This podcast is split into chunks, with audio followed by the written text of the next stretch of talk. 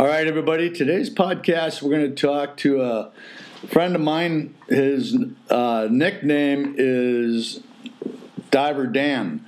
Uh, for security reasons, we don't use people's real names on these podcasts. And so he's a great guy. Uh, he trained under me and then went into the Navy, and now he's a full fledged diver. And he's here to share with you his experience starting from post boot camp. We're just going to go right into the dive prep and then on, on to dive school and a little beyond. So, Diver Dan, if uh, you'd like, give us a little insight. Right, you just grad say you just graduated boot camp and now you're going right into, uh, or do you go right into uh, dive prep?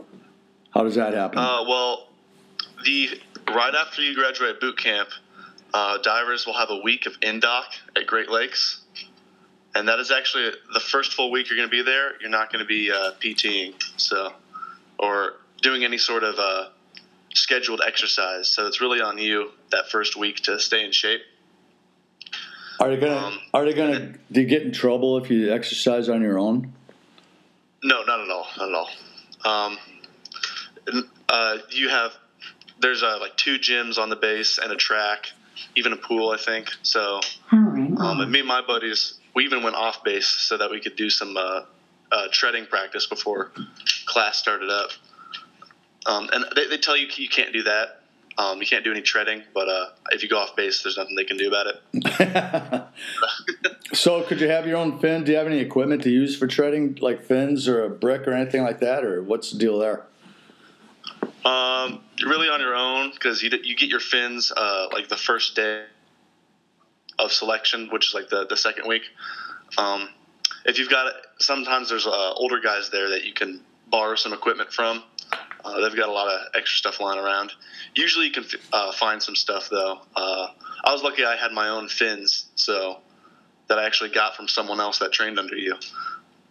So I was able to I was able to practice that st- kind of stuff. Oh, okay. yeah, it's it's really important though that you stay in shape and work out your legs a lot that first week. So I'm sitting uh, back here telling these guys to do a lot of, you know, like squats and lunges and you know leg extension, leg curls, stuff like that, deadlift, and you know get in the water and tread. Not so much get in there and try to swim side stroke for a mile or anything like that, but get in there and do turtle back. In other words, turtle backing is swimming on your back, doing flutter kicks, and doing that in the pool with fins would be more beneficial. Is that accurate? Yes, definitely. We there's uh, other than the IWPs. What's an IWP? water- They don't know that. Oh, sorry, in water procedure. Thank you. that is uh, um, that is the where you, you have to do the front step water entry, entry do all the a bunch of procedures in water. Yeah, who would have thought? And uh, but that's what gets a lot of people because you're you're treading water um, with weight, and that that's everyone's biggest weakness in dive school. No matter how prepared you are, uh, treading with water is really hard. Even with treading water with weight. Sorry. Even with fins on? Yes, yes. Any any sort of treading you do in uh, dive prep, you'll have fins on. You know what though? I got to add to that. You know how when I taught, teach my running, I teach that uh, technique of you know relaxing your quads. You know every time you throw your legs forward, using soft sand. Yes. Did you use that at all? Sorry. Have you ever used that technique in the sand? Um, in the sand, and the sand. Yes, I, I've used that technique. Did it help you at all? Oh yeah. There's another technique I have too. When you're doing your uh, flutter kicks or you're treading water with fins on, the same concept works in the water because when a lot of people run, especially like running up sand dunes, you know, berm runs or running up stairs, they tend to tense up their quads all the way through the entire movement. Now, when you're swimming, you can do the same thing where you thrust and then relax on the recovery part of the kick. And that would actually help. You know, you do a thrust and it holding you up, you know, so you don't have to sit there like a hummingbird going a thousand miles an hour, you know, with your fins, you know, it's, you know, staying tense the whole time. You need to take those pause points and try to relax on that. So I want these guys to give that a shot and see what that feels like. Try different you know, focal points, you know, working on, okay, I'm moving from the hips, you know, are my legs, you know, am I too rigid? Are my legs locked out too hard? Do I have a soft lock on my knees? Uh, how much flex am I putting into my ankles? These are all things I need to think about when we're trying to tread water. Now, in your opinion, what about leaning forward or back a little bit when you're doing treading? Does that have you noticed if that does anything for you? Um, the leaning forward, uh, that I kind of I did that a lot, and what I noticed was it feels better, but then you're using a lot more energy, and it's it's just way easier if you just stay try to stay upright and have good form and stay relaxed, right? Yes, yes. Okay. As, as for leaning back, I never I never uh, had any sort of tendency to do that, so I can't really speak on that. But it, it I see a lot of people though, including me, that you want to lean forward because it, it kind of feels like you're you're relaxing more, but you're not. You're start you're using your muscles in a, a different way, and your form goes your form goes bad if you if you do that. Yep, good point. Thank you. Okay. It's it, and that's one of the reasons why treading is so hard because the the good form doesn't feel very good, but it's what, it's, it's, it's what's going to get you through. It, it feels better to like frog kick and lean forward and move really fast, but then you run out of energy way faster. So frog kick. Explain frog kick. Frog kick is where it's kind of like a breaststroke kick. It's the like the only other kick you can do with your fins on, really, where you're kind of moving them both in and out, kind of like a kind of like a breaststroke kick, but with fins on. Um, and that uh, that that was my worst habit when I treaded. Um, which it, it, can be a good fallback. Sometimes the instructors don't like it if you do it, but um, sometimes if you're starting to sink below and you need to rely on frog kick to get back up, it's one thing. But if you're relying on it too much and you get to IWPs, then you're, you're kind of screwing yourself. Yeah, that definitely. It's it's technically bad form, but yes. it, if you can do it, you can do it as a backup, but you shouldn't rely on it really. The majority of guys wouldn't be able to do that consistently anyway. It's it is a bad technique to get accustomed to. You know, it's yeah, yeah. You want to be unilateral when you're kicking and stuff too, and that's going to conserve the most energy and you know keep you from fatiguing in one area, overexerting in one area definitely. So okay, so bottom line, they're going to do a hell of a lot of treading, and they're going to have to do get their legs conditioned to do it. So swimming in a pool with fins on, uh, uh, but take it slowly and work into it. You don't just jump in and try to swim a thousand yards with fins. You agree? Yes. Starting out, maybe a lap or two, and work into it. Yeah, because uh, especially with the with the rocket fins, and it, um, yeah, with the rocket fins, they, those take a lot of getting used to because at first, if your legs aren't strong enough, it feels like you're not really going anywhere. Right. That's use those too much, you can actually hurt your feet. Absolutely, um, but that's where too a lot of guys they try to do a bent knee kick. They try to bend, they try to bend it to knees, and they're not using their quads or hip flexors properly, and they end up, you know, really fatiguing their ankles and you know the top. Did you ever get that top of the foot pain? Yes, yeah. Yep. I, I, I still get it because yep. I have weird, weird shaped feet, but. um, yeah, uh, but uh, actually, now that I think about it, you actually get to. They'll do a lot of fin kicking in uh, boot camp. That's like one of the few things that actually kind of helped. Is we did a lot of fin swimming in boot camp. Really? Yeah, in dive mo. Oh, I didn't know that. Did the SEAL and SWCC guys do that too? Um, or are they separate? I, I don't know. I have no idea. I just know that they made us do it. Oh wow, that's I, neat. I would assume so because we I think we have the same instructors, but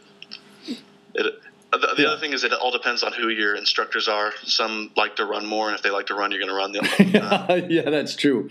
You get the ones that hate running, and they're going to swim the hell out of you. Same right? goes. Same goes for prep as well. Like one of our proctors loved powerlifting, so we would do a lot of powerlifting, which is my least favorite workout, but yeah. So it is. It is a fact, and I try to tell people this that uh, the student body, the class has a personality of its own, but so does the instructor cadre.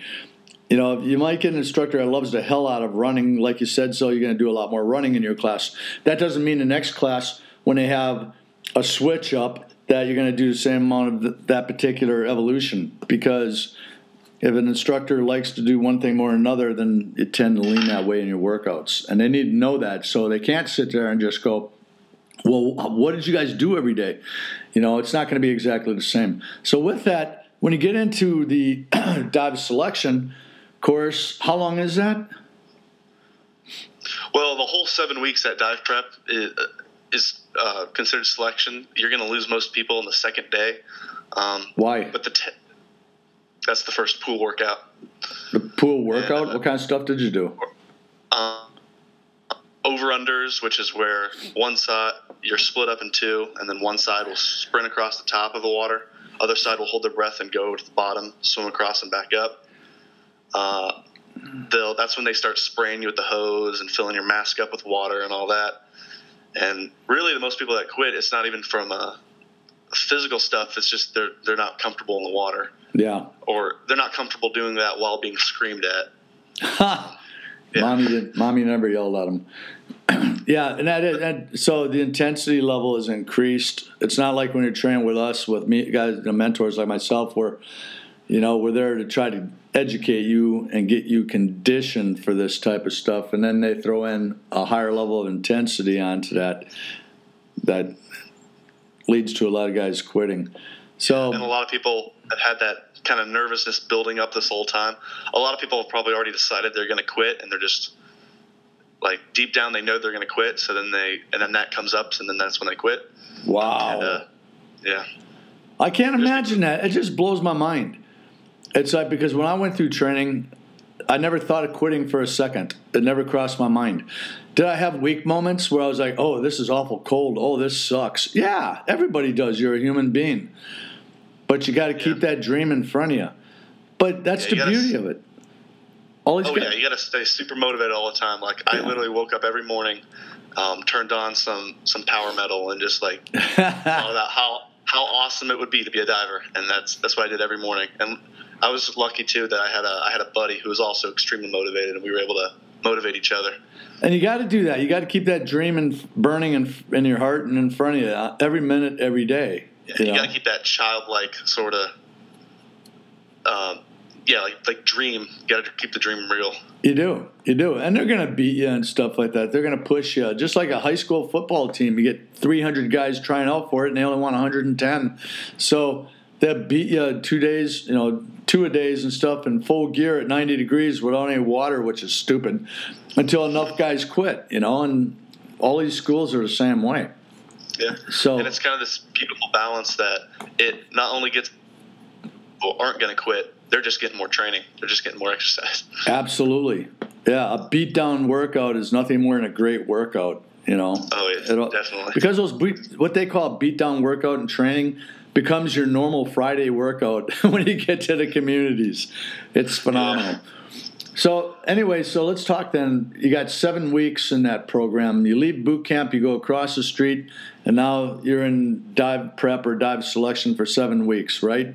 So most people quit in the first two days. What's it like on a daily basis? What what's a give me just a basic overview of what's it going to be like for them from day to day, week to week while they're in there? Well, for the first, uh, the, the the longest part is when you're taking the engineering common core classes. Uh-huh. And those days are really hard to describe because they they change up the schedule every day just to keep you on your toes. Good. So you might go in, you might uh, go exercise in the morning. You might you might go to class in the morning. They'll and you usually have about two uh, sessions of exercising. It'll either be like um, usually like the first one will be a like an actual workout. They'll have like weights out and like, like a good circuit set up, and you'll actually be able to like um, you know, it's like a real workout. And then the second one is usually like a beating where they're trying to get you to quit. Um, of course, you can quit during either of them, but most people quit during the beatings. You can quit. And then- you can quit during a classroom session. That you know, sitting there looking at a at a, a PowerPoint if you really wanted to. You know, I mean, if you're going to quit, Yeah, you're going to quit. can really quit. You can quit whenever you want. But, um, and then if they're if they're mad or if they're they just want to be jerks, they'll throw in a third one in the hallways, and th- those are the worst, actually, in my opinion. yeah, Is they'll just take you out in the hallway and they'll beat you there. yeah. But you know, you just have to maintain. Just realize that you know you have no control over it. Yeah. If you want to be there, you just have to pay the price, right? Yep. Just yep. And all every beating ends. Like there's only a certain amount of time they can beat you. I know you're not in the hospital. You're not on meds. You're not uh, in a cast or anything, are you? No. So they didn't beat you that bad, did they? No. No. Well, actually, Isn't it cool? make you stronger. So That's right. Isn't it cool? You're there, you're a diver, and all these other guys that you know are in, somewhere in the regular Navy. yeah, And God bless them. Hopefully, they're loving like hell what they're doing because it was their choice. They volunteered to quit. So it was their choice to do something else. So you can't feel bad for them. It was their decision. That's the way. That's the way every instructor looks at it. Yeah. So, like sometimes because I, I have a real soft heart, so sometimes I, I even feel bad. But then I just think, well, they they didn't have to quit. Absolutely. because I, and I always tell the story. We had the one guy in our class who he was the guy. If he he would have quit because he got it the worst. He was the worst in shape, and he just didn't quit because he didn't want to. Yeah. So that's what the instructors look for. How much do you want it, and are you trainable? Are you that person that in the future, once they mold you the way they want you, you're going to be a great operator? You're going to be that person that they want to go out there and dive with on a daily basis. And they know that, you know, you're a diamond in the rough. And that's why it's called a school. That's why they put you through all that. You guys really, nowadays, you're blessed because, you know, 10 years ago, they didn't have a selection process at boot camp after after boot camp right there at Great Lakes like that. They sent you straight to Florida, and then if you failed from there, then you went somewhere to the Navy from there. You know, so it's more of a stepping stone process now, and it's really benefits all of you. And a lot of people don't realize that. So, do you get nights and weekends off then during that process? Uh, yes, we have uh, nights and weekends off, which really is all I need. um, just knowing that at the end of the day, I get to go home and play video games and, and or take a nap. That's like all the motivation I need. That's that, and that way you can also think to yourself, I just need to make it to the weekend, and then you just have to just once you get past Wednesday, the rest of the week's easy. It's just getting through Monday and Tuesday. So it's kind of like going through college or high school, right? Yep, kind of. You It- think, well, I just have to make it to make it to Wednesday because that's Hump Day, which means you just have to make it through Monday and Tuesday. That's true. you just have to make it through Monday because that means Tuesday's your last day. So you just have to make it through Monday, and anybody can make it through one day. So Yeah. Did you guys? really, oh, go ahead. anybody can make it through one day. So all you have to do is do that over and over again. So, in other words, uh, one of the biggest killers though would be thinking ahead. Like, oh my gosh, you know, Friday comes and every Friday we have a beatdown PT, for example. Oh my gosh, I don't want to do that, and then and then they quit. Well, we never had, had anybody quit on a Friday. No, or on Well, Monday. okay, maybe our first Friday, Yeah, but like usually Friday is the day that they use do the yeah the really bad beatdowns because they know people are less likely to quit, so that they can beat they can beat you even harder. But usually, it, the first Monday after our first weekend is Yeah. when a bunch of people quit because that's when they're like, "Oh, I've got a whole other six weeks of this." oh man, I, that's and that's when people that's like the second wave of people who quit is the people who are just mentally exhausted and they're like, "I, I can't do I can't do this another week. I, I gotta quit." Well, they ought to be thinking, gee, if I quit, I've got another two, three, four years of working non-designated, possibly in the regular Navy. You know, cleaning crappers and you know doing whatever crap jobs they want me to do on a ship somewhere. You know, standing duty every other day. If they knew, if they could go to regular Navy and be a non-designated, I don't mean an educated person, but non-designated, and get out there, then uh, you know a lot less of them would quit. Yeah, well, and that's the thing is that they don't think of that when they quit. All they're thinking is, "I don't want to do this right now today." Right.